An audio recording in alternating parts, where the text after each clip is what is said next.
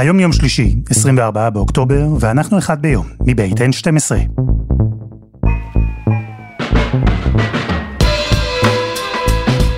אני אלעד שמחה יופי, אנחנו כאן כדי להבין טוב יותר מה קורה סביבנו, סיפור אחד ביום, בכל יום.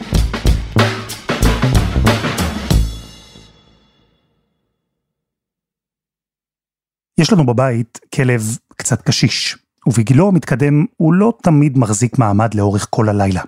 וגם בשעות של לפנות בוקר, ביום שבת, 7 באוקטובר, הוא ניג'ס. אז קמתי אליו, ויצאנו לסיבוב, ופתאום התחילו להגיע התראות בטלפון, דיווחים ראשונים על ירי בדרום, ועוד ירי, ועוד. ואז הגיע סרטון, מוזר, טנדר לבן, פורק מחבלים חמושים בשדרות. בשדרות, ראיתי ולא הצלחתי להאמין. בקבוצות הוואטסאפ של חברת החדשות, כולם כבר היו בטירוף. תמיר סטיינמן העביר הודעות שהוא מקבל בזמן אמת מתושבים בדרום. הוא כתב פתאום, קיבוץ בארי נכבש. ואני בשלב הזה כבר הייתי שוב בבית. הסתכלתי בחלון. לונדון התחילה להתעורר. ושוב, הפניתי את המבט לעבר הטלפון והטלוויזיה, כאילו למציאות אחרת, כאילו לעולם אחר. לישראל, שברגעים האלה הרגיש שפרק אחד בתולדותיה נסגר, ופרק אחר מתחיל. אבל בחוץ, בחלון, הכל רגיל. השכן ההוא, שמתעורר תמיד מוקדם, עשה ג'וגינג, כרגיל. אוטובוס קומותיים אדום צפצף כי איזה אוטו קטן חסם לו את הנתיב. כרגיל. ובטלוויזיה, באותו זמן, אישה צעירה סיפרה שהרגע מחבלים פרצו לה לבית, והיא זעקה, בלחש כמובן, שמישהו חייב לבוא ולהציל אותה. וזה מצב נורא, דיסוננס נורא, שבו העיניים והגוף נמצאים במקום אחד, אבל הלב, הוא נמצא במקום אחר, הוא נקרע במקום אחר. ואחרי זה, אחרי היום הזה, שום דבר כבר לא היה אותו הדבר. גם כאן, בלונדון. אחרי זה כבר אי אפשר היה באמת לתפקד, אי אפשר היה באמת לישון. אז מנסים לעשות משהו, כל דבר, כדי להתמודד עם חוסר האונים, עם הכאב, עם הכעס. וגם אני.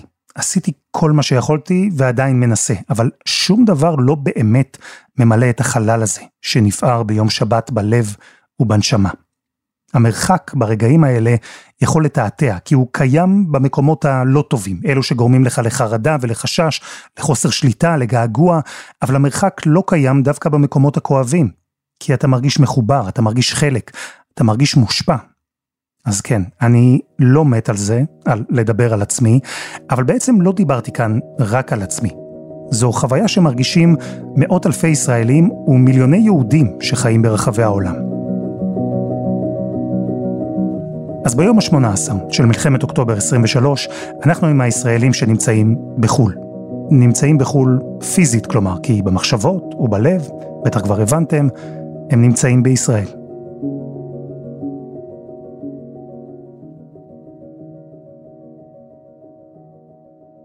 את יכולה להציג את עצמך? בטח, ביפן יש לנו אפילו אה, קונספט, זה נקרא ג'יקו שוקאי, זה נורא בסיסי, אתה מציג את עצמך, את הגיל שלך, מאיפה אתה, ולפעמים איזה תחביב. אחרת הם לא יודעים על מה לדבר אחד עם השני. אז יאללה, בואי נלך על הג'יקו שוקאי הזה. אז נעים מאוד, קוראים לי קרן זוהר, אני בת 26, כרגע מטוקיו, במקור מעמק חפר, אני עושה תואר שני במנהל עסקים באוניברסיטת וואסדה בטוקיו, תחום המחקר שלי הוא פסיכולוגיה ו-AI. נעים מאוד. כבר יותר משנה שקרן גרה ביפן. היא התחילה בקיוטו ואחר כך עברה לטוקיו. מעין פנטזיה כזו שהייתה לה כבר לא מעט זמן.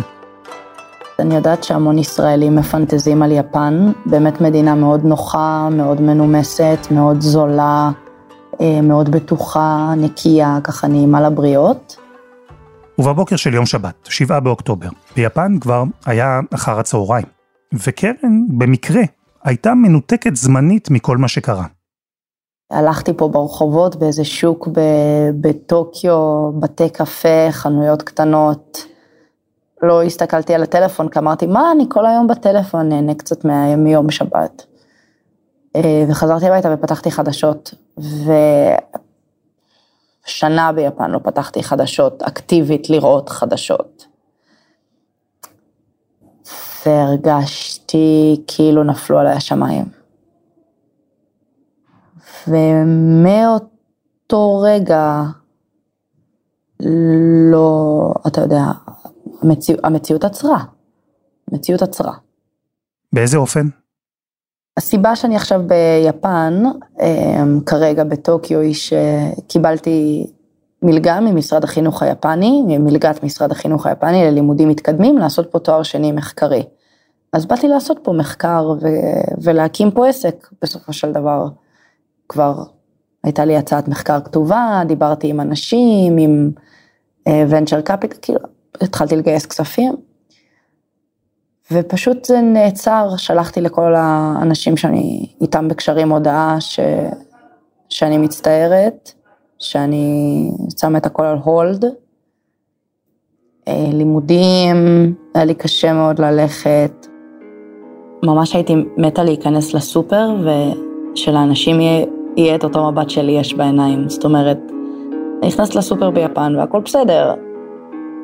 וממש הייתי רוצה את, ה, את הרגע הזה לדעת שמישהו איתי ביחד בסיפור הזה, שיודעים יודעים מה עובר עליי, אני יודעת מה, מה עובר עליהם, וכולנו לרגע אחד ביחד בתוך העצב הגדול הזה. אני איה, בת 31, גרה בדבלין עם דניאל, בן הזוג שלי, שעובד פה בגוגל. זאת הרגשה סוריאליסטית כזאת, כאילו, כאילו יש יקום מקביל, ש, שהחיים בו, החיים פה ממשיכים באמת כרגיל, כאילו לאף אחד לא אכפת, לאף אחד זה לא מזיז, אנשים הולכים פה בבוקר, מסתובבים, זה ממשיכים את החיים שלהם כרגיל. ואנחנו, שעד עכשיו היינו חלק מהשגרה הזאת, פתאום לא מצליחים למצוא את עצמנו חלק מהשגרה הזאת. הראש עסוק רק, רק, רק במה שקורה בארץ. אי אפשר להתרכז ולהתעסק בשום דבר אחר. ו- ובמיוחד בחודשים האחרונים, עם ככה עם כל, ה- כל הבלגן וכל הקרע הפנימי שיש בארץ, כל החדשות מדברות רק על זה, אנחנו מבחינתנו, טוב לנו להיות רחוק מזה, טוב לנו להיות מנותקים. אבל מאז יום שבת, כמו לצרוך את זה לווריד. וזה כאילו שאנחנו חיים בשני עולמות במקביל, וזו הרגשה מאוד מבלבלת ומאוד מתסכלת גם. דבלין היא, אה, איך נאמר, לא המקום הכי ידידותי לישראל. ובכל זאת, איה לא באמת הרגישה את זה עד עכשיו. אבל ברגעים הראשונים של המלחמה, משהו שם, ביחס, לא היה מה שהיא קיוותה. יכול להיות שציפיתי, ציפיתי לקצת יותר אה, אמפתיה, לקצת יותר התייחסות מהחברים שלי לעבודה, ולא ממש קיבלתי את מה שציפיתי לו. אה, לא קיבלתי למזלי תגובות שליליות, כלומר אף אחד לא בא והתווכח איתי ואמר לי שישראל פושעים ופרי גאזה, אבל, אבל גם לא קיבלתי, או יותר נכון קיבלתי מעט מאוד מה שלומך ואיך את מרגישה ואיך את מתמודדת. אה, ציפיתי לקצת יותר, קצת יותר התייחסות. אני נועה נופר, אני גרה בשייזף בדרום הארץ, אימא לשלוש בנות ונשואה לסלע. השבת הארורה הזאת תפסה אותנו באמצע טיול של שנה בחו"ל, אה, בעצם אה, כשהיינו בארצות הברית. זה טיול שחלמנו עליו כמה שנים והתכוננו עליו אה, במשך תקופה ארוכה של שנה, שהתחיל במחנה קיץ בארצות הברית. והמשיך, אה, בעצם קנינו קרוון כדי לטייל ברחבי ארצות הברית בפארקים הלאומיים פה הגדולים. תכנון היה בהמשך אה, לעבור, אה, לטוס לארגנטינה ולטייל גם בדרום אמריקה. זהו, הספקנו, הספקנו את הארבעה חודשים האלה, היה חודשיים של מחנה קיץ ועוד חודשיים שטיילנו בקרוון. כמו קרן בטוקיו וכמו איה בדבלין, גם את נועה תפסו אירועי 7 באוקטובר במקום של ניתוק. במקרה שלה אולי אפילו ניתוק גדול יותר מהאחרות.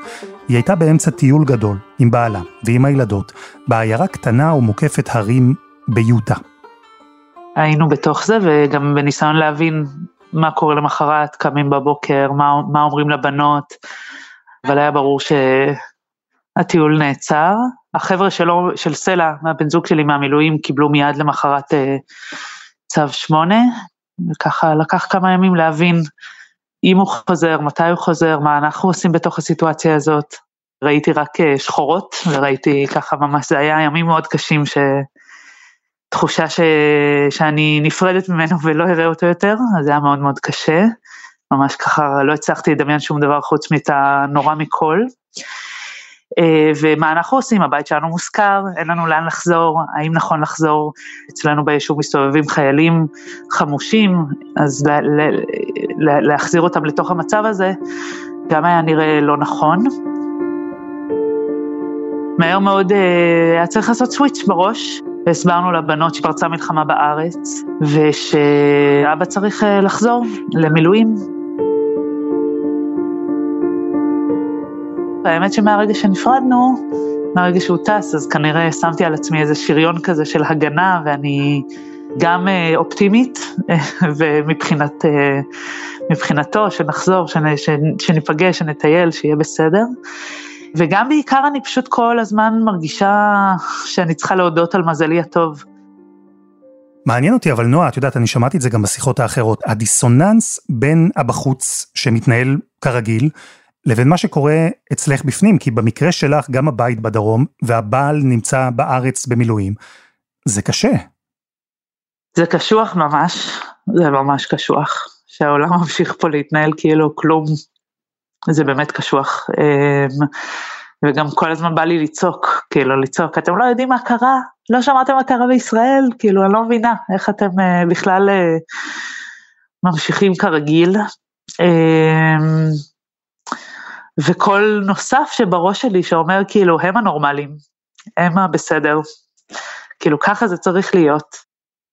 אז במשך כמה ימים אנשים הלכו והניחו פרחים ובאיזה יום אחד אנחנו, אנחנו הולכים באמת כמה חבר'ה מניחים פרחים, מניחים נרות, עומדים שם עצובים ביחד.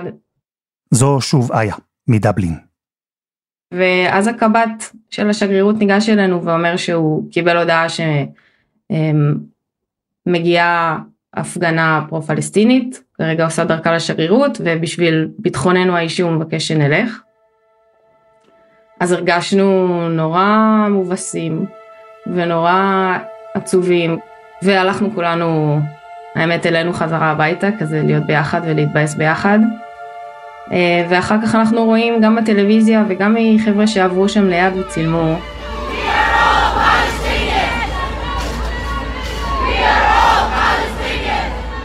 אה, אנחנו ראינו את ההפגנה הפרו-פלסטינית, דרכו על כל הפרחים ששרנו, הם הורידו את כל הדגלים, הם שרפו אותם ודרכו עליהם וניסו לעשות שם מהומות וניסו לפרוץ וניסו... זה היה מאוד, אה, זה היה מחזה מאוד לא נעים, מאוד מתסכל ומאוד מכעיס, בעיקר בגלל שאפשר, בהחלט אפשר להפגין בשביל הצד השני אבל פשוט לא צריך להראות אלימות בדרך ולא צריך להרוס את מה ש... שהצד שאתה לא מסכים איתו הניח שם פשוט זלזול. ואיך זה השפיע עליכם, עלייך ועל הישראלים האחרים בדבלין? באופן כללי פה בקהילה הישראלית אה, יש, יש קצת תחושת חוסר ביטחון, יש אנשים שלא הכי רוצים לצאת מהבית כרגע או מעדיפים לצמצם את היציאות לכמה שפחות. או אם אנחנו יושבים במונית כמה חבר'ה אנחנו נעדיף לדבר אנגלית. כי עם כמה שיש את התחושה שישראל אה, ישראל חזקה וישראל תנצח את הדבר הזה בגזרה בגזרה בישראל אה, התחושה לא דומה מחוץ לישראל. מחוץ לישראל מרגיש שאנחנו מפסידים. מרגיש ש... אה, שאנחנו הרעים, שאנחנו צריכים להצדיק את עצמנו, שאנחנו שאנחנו לא בסדר מה שאנחנו עושים, שאין לנו את הזכות להגן עלינו, או שכל מה שקרה בישראל, כל המדיניות שיש בישראל עם הפלסטינים, באיזשהו אופן מצדיק את מה שקורה כרגע בארץ. אה, לא תחושה נעימה.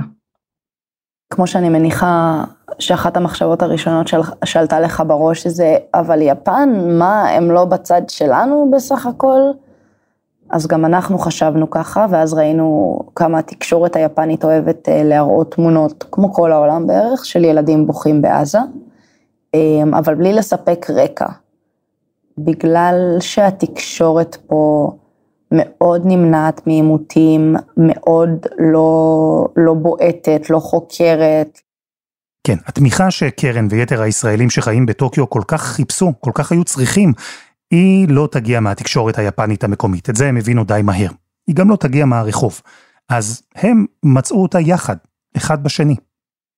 מהר מאוד עשינו מפגש אצלי במקום שאני גרה בו, זה מין, בית שיתופי כזה, עשינו מפגש של אה, הרבה מאוד ישראלים מטוקיו, חלקם תיירים, חלקם גרים כבר לטווח הארוך. אה, היו בערך 40 איש, וכולנו היינו ב, ב, במצב אה, היסטרי של, של טראומה, של לא לדעת על מה לדבר. כל, כל אחד מכיר מישהו, הייתה אפילו מישהי. מהבסיס שנטבח, שרק שהשתחררה, שהייתה בטיול אחרי צבא. שאיבדה המון חברות וחברים באחת. ומאותו רגע התחלנו להתאגד פה, לעשות הפגנות בעד ישראל, לעשות מפגשים, להפיק תוכן, לתרגם סרטונים, ל... רק להרגיש שעושים משהו אחרת, אחרת נשתגע. また今日フェイクニュースについて話したいと思います。そして特にガザ病院事故についてです。אמרתי לחברות שלי כזה חצי בצחוק, כל יום לנער יפני, לתפוס יפני ולנער. ברגע שאני סוגרת את הטלפון, סוגרת את הלפטופ, זה נעלם, אני יכולה לחזור לחיות ביפן, כאילו שום דבר לא קרה, אני יכולה להתעסק בשטויות שלי, ואתה בטח יודע שהנשמה לא נותנת לזה מנוח. ואם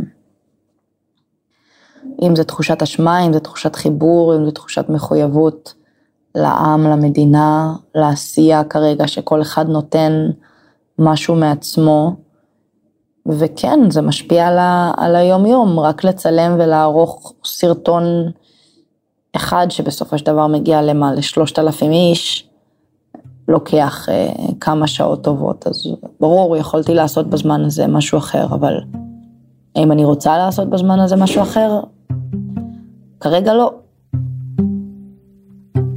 המפגש הזה בטוקיו הוליד קבוצה שמתמקדת היום בהסברה ליפנים. בניסיון להראות להם צד שהם לא רואים בדרך כלל, לא בגלל שיש שם הטיה נגד ישראל, אלא כי לא תמיד יש את מי שיראה להם. בדבלין, לעומת זאת, ההטיה ברורה. ואיה, יחד עם חברים נוספים, הבינו שהם צריכים איכשהו להתגבר עליה.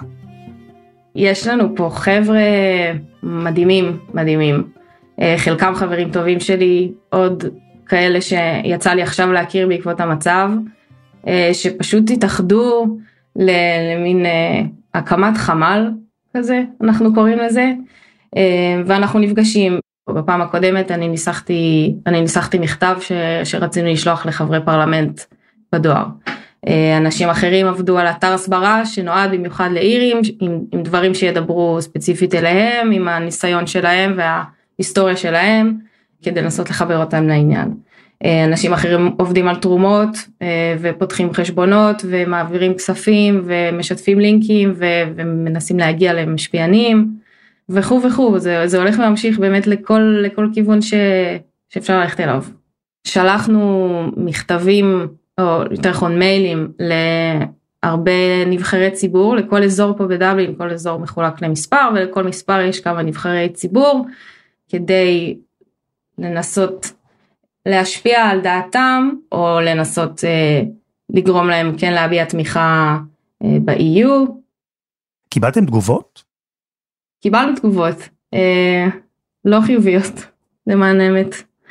היו, היו כאלה שענו לנו במייל חזרה שהם לא מתכוונים לתמוך בישראל, שישראל מבצעת פשעי מלחמה, משווים את עזה למחנות ריכוז, שזאת הקבלה שהיה לנו קשה מאוד לקבל, ובתכלס אמרו לנו לא. אז אה, כן, לא כל מה שאנחנו עושים אה, מניב פירות, לצערי.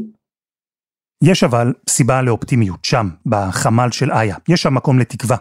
יש למשל, כך הם הבינו, מסרים שכן יכולים לעבוד על הקהל האירי, שכן יכולים לשכנע לפחות את אלו שנמצאים איפשהו באמצע. למשל, יותר מתחברים אה, אם אנחנו מדברים אם אנחנו יכולים להראות איזושהי השוואה בין חמאס לבין ארגון ה-IRA האירי ש... שעשה, אמנם חלקם הסכימו עם המטרות שלו אבל עשה הרבה הרבה טרור וגרם להרבה רצח והרג, הם רובם ככולם לא מזדהים עם הארגון הזה אז אם אנחנו יכולים באיזשהו דרך, איזושהי דרך להראות שחמאס דומה לארגון הזה, אז זה מה שאנחנו צריכים לעשות. אנחנו צריכים לנסות לא, לא לנזוף בהם, לא להגיד להם shame on you שאתם לא רואים ככה וככה, אלא באמת לנסות להסביר ולהראות ולהראות משפחות ולהראות ילדים ולהראות דברים ש... שאנשים מתחברים אליהם ברמה האנושית. אפילו בין אם זה נמצא תמונות כאילו של, של ילדים ג'ינג'ים, ש... או ילדים שנראים אירופאים, שנראים אירים באיזושהי צורה, ולשים את התמונות שלהם, יש יותר סיכוי שהם יתחברו. אבל איה, תגידי, יש טעם? הרי אנחנו לא נהפוך את אירלנד למקום פרו-ישראלי, זה לא יקרה, זה ברור לכולם. אולי עדיף פשוט אה, לוותר? המחשבה הזו עוברת בראש? יכול להיות שהטעם זה פשוט להרגשה שלנו, שאנחנו עושים משהו. גם אם לא נצליח. זה היה פשוט ההרגשה ש... שאנחנו לא... גם אם אנחנו לא שם, שאנחנו עדיין יכולים לתרום באיזושהי צורה. ואולי אולי בסוף נצליח לשכנע בן אדם אחד, גם אם זה לא חבר פרלמנט, גם אם זה לא חבר ציבור. אפילו אירי אחד שם שישנה את דעתו שפתאום נגרום לו לחשוב וואלה אולי חמאס זה לא הדבר שאני רוצה לתמוך בו אז אז עשינו את שלנו. זה היה נורא קשוח ועדיין קשוח כי בארץ כולם עושים ותומכים ותורמים ואני כזה אין, מרגישה שאני לא עושה כלום. גם כשהתלבטתי מה לעשות אבל אז אה, נתקלתי באיור שממש אה, ככה סידר לי את המחשבות, ככה שרואים שם אה, ילדה נורא נורא מפוחדת והאימא מדברת איתה תוך כדי שהיא ככה עם שתי ידיים מאחורה מחזיקה את כל השדים שלא לא יגיעו אל הילדה. וככה הבנה שכנראה זה, זה כרגע התפקיד שלי בתוך הסיטואציה המוטרפת הזאת. אז אני חיפשתי ככה, שלחתי בפייסבוק הודעה אם יש עוד נשים, אה, משפחות דומות במצב הזה שהבן זוג אה, מתכוון לחזור לארץ ו... והאימא והילדים אה, שואלים את עצמם מה לעשות, ובאמת פגשתי ככה, משם הגיע כמה נשים שהתייעצתי איתם. נועה, שנמצאת עכשיו בניו יורק עם הבנות, אצל חברים, בזמן שסלע בעלה במילואים בארץ, גם היא חיפשה את המשהו הזה שאפשר לעשות, ודווקא מהמקום שבו היא נשארה לבד, בזמן שבעלה בארץ בצבא, דווקא משם הגיעה היוזמה שלה. היא פתחה קבוצת תמיכה כזו לנשים אחרות באותו מצב. כרגע יש שם תשע נשים, אז אם יש עוד נשים שרוצות להצטרף, אה, מוזמנות אה, ליצור קשר. אה, אנחנו מציגות, כל אחת מציגה את מקומה ואת מצבה, ויש התייעצויות ושאלות ממש ברמת הנשים שאומרות, אני מרגישה שאני לא מתפקדת ואין לי קהילה פה ואני לא מצליחה לתת לילדים את מה שהם צריכים, אבל מצד שני לחזור לארץ, למלחמה, זה, זה שאלה, ולמה לחזור ובשביל מה. ו- וככה, אז, אז בעיקר פריקה ו- ושותפות ותחושה שאנחנו לא לבד בזה. מהתייעצות כזאת עד התייעצות של אה, איזה סרט אתם ממליצות לראות עם הילדים עכשיו, שהוא לא, שהוא, שיש בו אפס אה, טריגרים של אה, פחד או משהו כזה. תגידי נועה, הטיול הגדול, זה שחלמתם עליו ותכננתם אותו וכבר הייתם בעיצומו בעצם, הוא אה, נגמר? אה, אני מקווה שלא, אני מקווה שלא בשביל...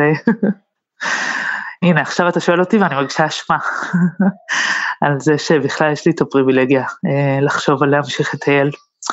אבל אה, גם אה, לצד הקול שמעלה את רגשות האשמה, יש גם קול שאומר, אה, אנחנו חייבים להמשיך לחיות, חייבים אה, כאילו להגשים חלומות. איה, עם כל מה שקורה בשבועיים וחצי האחרונים, זה גורם לך לחשוב על החיים שלך בדבלין, על העתיד שלך בדבלין? כן, לצערי. עד עכשיו היה לי פה ממש טוב, ממש ממש. אני לא יודעת מה יהיה בעתיד. אני מקווה שיהיה טוב, מקווה שיהיה שקט, שנעבור את התקופה הזאת מהר. אבל, אבל אם לא, אז, אז לא. קרן, אחרי שבעה באוקטובר, טוקיו תמשיך להיות uh, כרגע לפחות הבית, או שיש פתאום מחשבות על uh, לחזור לארץ? תמיד ידעתי שה... שהלב שלי בארץ ושהבייס שלי בארץ, ומגיל ממש קטן אה, חלמתי להיות פוליטיקאית. חלמתי להיות פוליטיקאית, ולפני איזה שבוע התקשרתי לאימא שלי ואמרתי לה, אולי זה הזמן? זה, זה הרגע? הרי משהו יצטרך להשתנות פה, ויצטרכו אנשים חדשים שאוהבים את המדינה ורוצים לעשות בשבילה.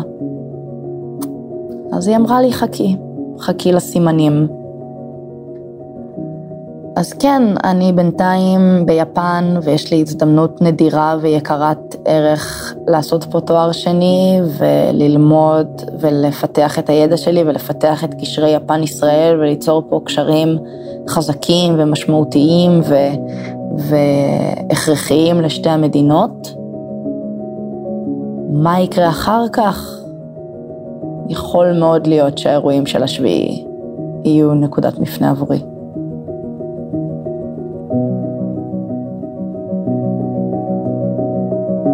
וזה היה אחד ביום, של N12. תודה לאיה הראל, לקרן זוהר ולנועה נופר.